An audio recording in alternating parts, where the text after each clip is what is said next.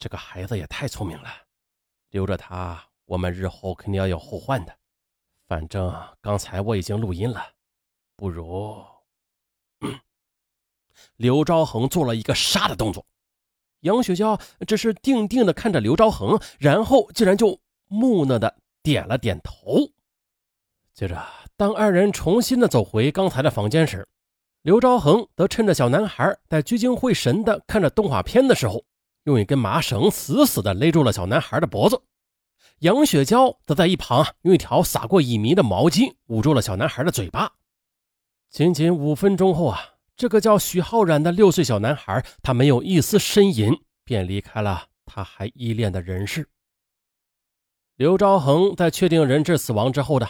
便吩咐杨雪娇一起碎尸，可此时的杨雪娇，她哪里见过这等仗势啊？啊，早就吓得花容失色了，手脚根本就不听使唤。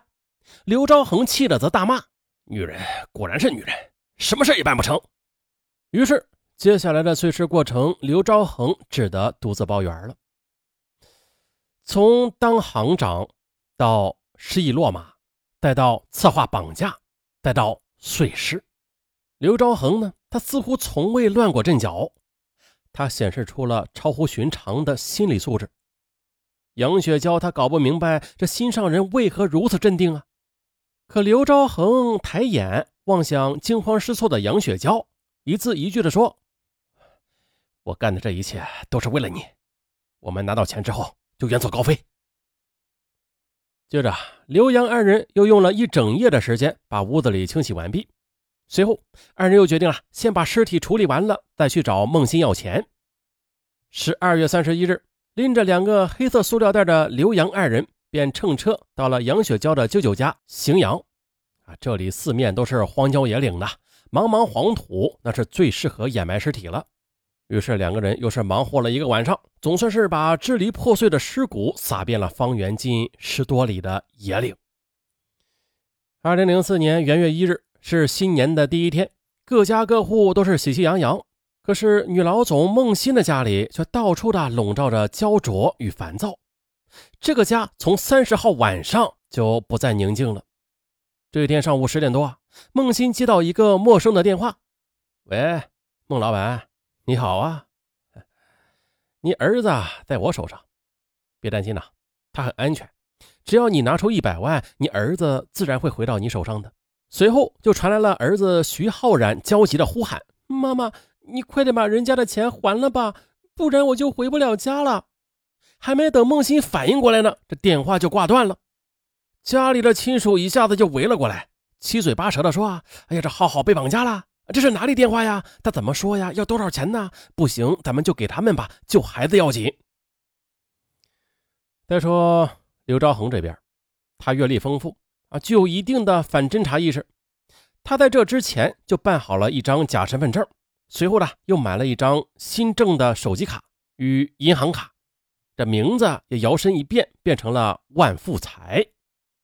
所以呢，当孟欣通过显示的手机号码试图查找线索的时候，这个号码根本就不能透露刘昭恒本人的任何信息的。可就在十分钟后的孟欣的手机第二次响起来，接着又传来了绑匪的声音。喂，考虑好了没有啊？你儿子的命啊，可就在你手上了。嗯，考虑好了，大哥，请您高抬贵手，一百万一时我很难凑齐的，你看能不能少一些呀？我先付五十万怎么样啊？孟欣的声音听起来悲伤而发颤。少来了你，你那么有钱还拿不出一百万呢？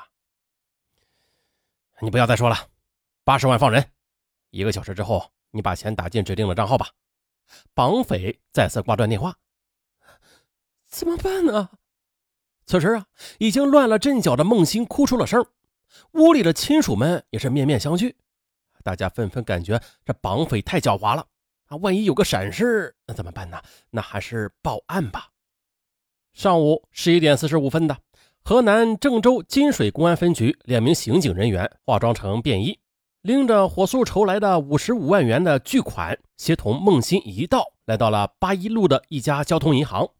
十一点五十二分，五十五万资金全部的都打入了绑匪指定的账户。孟欣迅速撤离，两名公安人员则潜伏在银行附近监控事态的发展。同时呢，孟欣用手机发短信告诉绑匪，这钱款呢已经办妥了，但是并未得到任何回复。可是，一直到傍晚，市内的各大交行都未发现有可疑人员来取走钱款。哎，这怎么回事啊？没有办法，警方又继续的监控了一夜，仍未发现绑匪现身。而另一方，根据绑匪显示的手机号码，警方又摸查到了曾经有一个郑州口音的中年男子，在十二月二十二日晚上在新郑办理过一张假身份证。可是经过多方查找，线索又断了。元月二日上午八点，银行方面传来消息，说。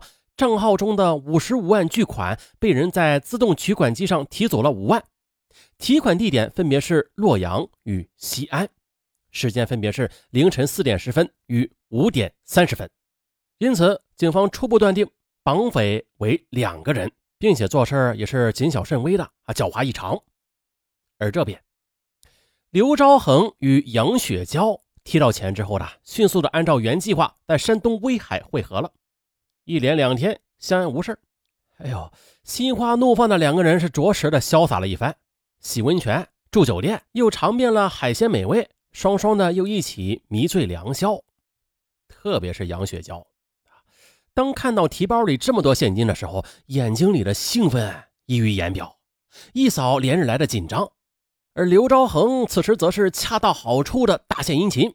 先是给杨雪娇买了一枚一点八万元的香港钻戒，随后呢又买了一部价值六千五百元的手机送给她，并且信誓旦旦的宣称，等我们一到日本呢，就举行一个漂亮的婚礼。这点钱算什么呀？让你开眼界的大票子还在后边呢。是吗？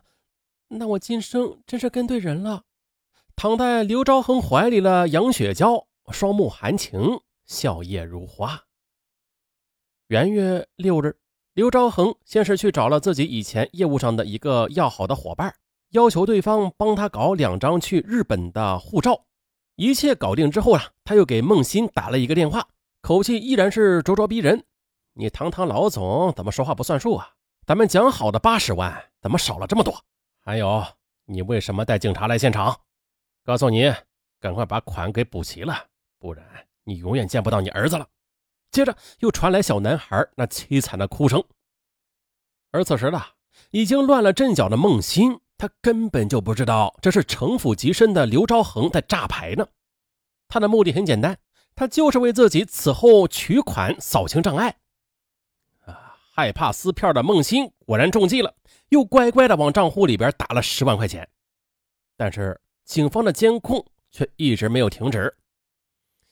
从警方在异地取款机上获得的监控录像看，此人拥有一米七五左右的身高，戴面具，并且能够非常熟练的操作 POS 机啊。整个取款过程仅仅用了三分十七秒，而且非常熟知夜间取款录像设施并不完善啊，因为这个照明灯关闭，仅有电脑荧屏的微弱的光线，所以该录像画面浑浊模糊。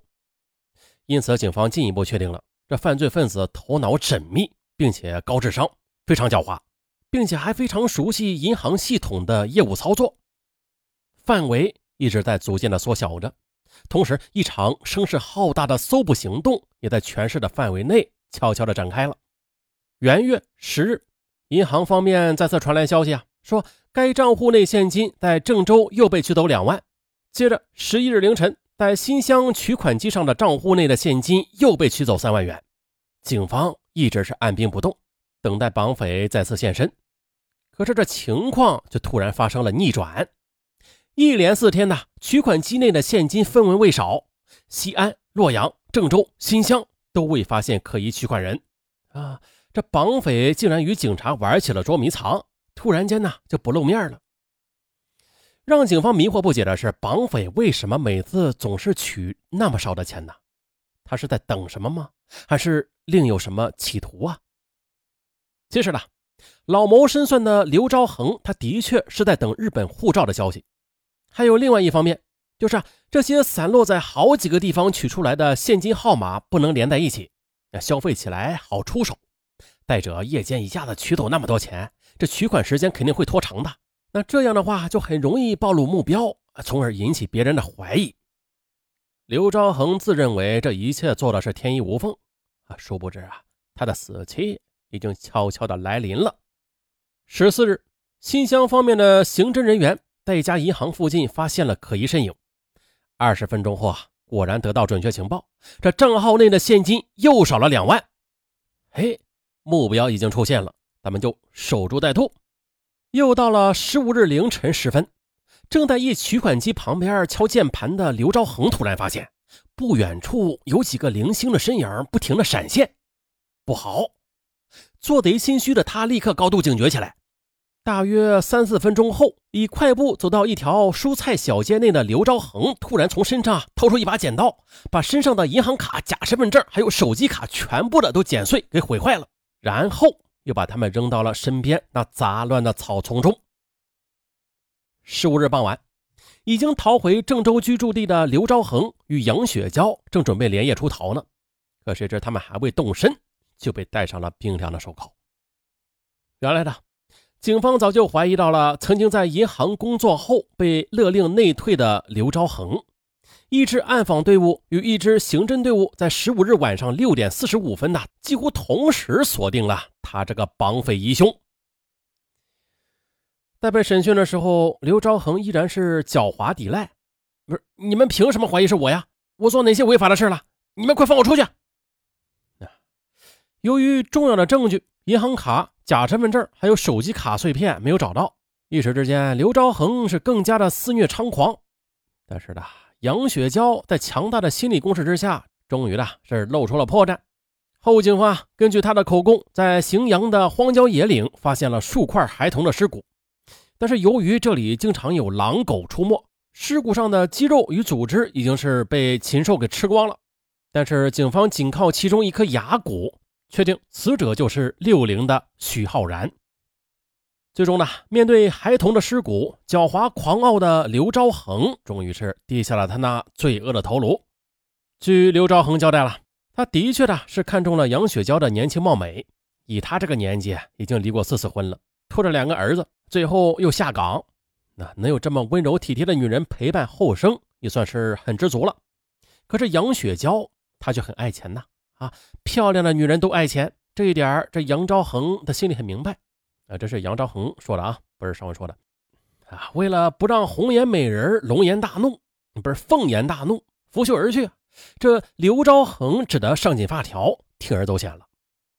可此时的杨雪娇却是满肚子委屈啊！他哭着对警方说：“我可没有让他去绑架撕票呀，从头到尾都是他在指挥，我就像是一个木偶一样被他操纵着。他早就没有了主张。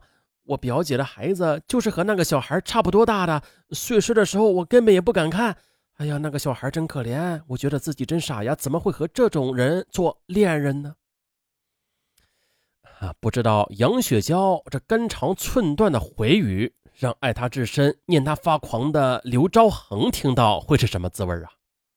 看来这红颜祸水的典故啊，只能由刘昭恒在另外一个世界来品味了吧。最终呢，刘昭恒被金水第二中级人民法院判处死刑，立即执行；杨雪娇被判处无期徒刑。好，本案完，咱们下期再见。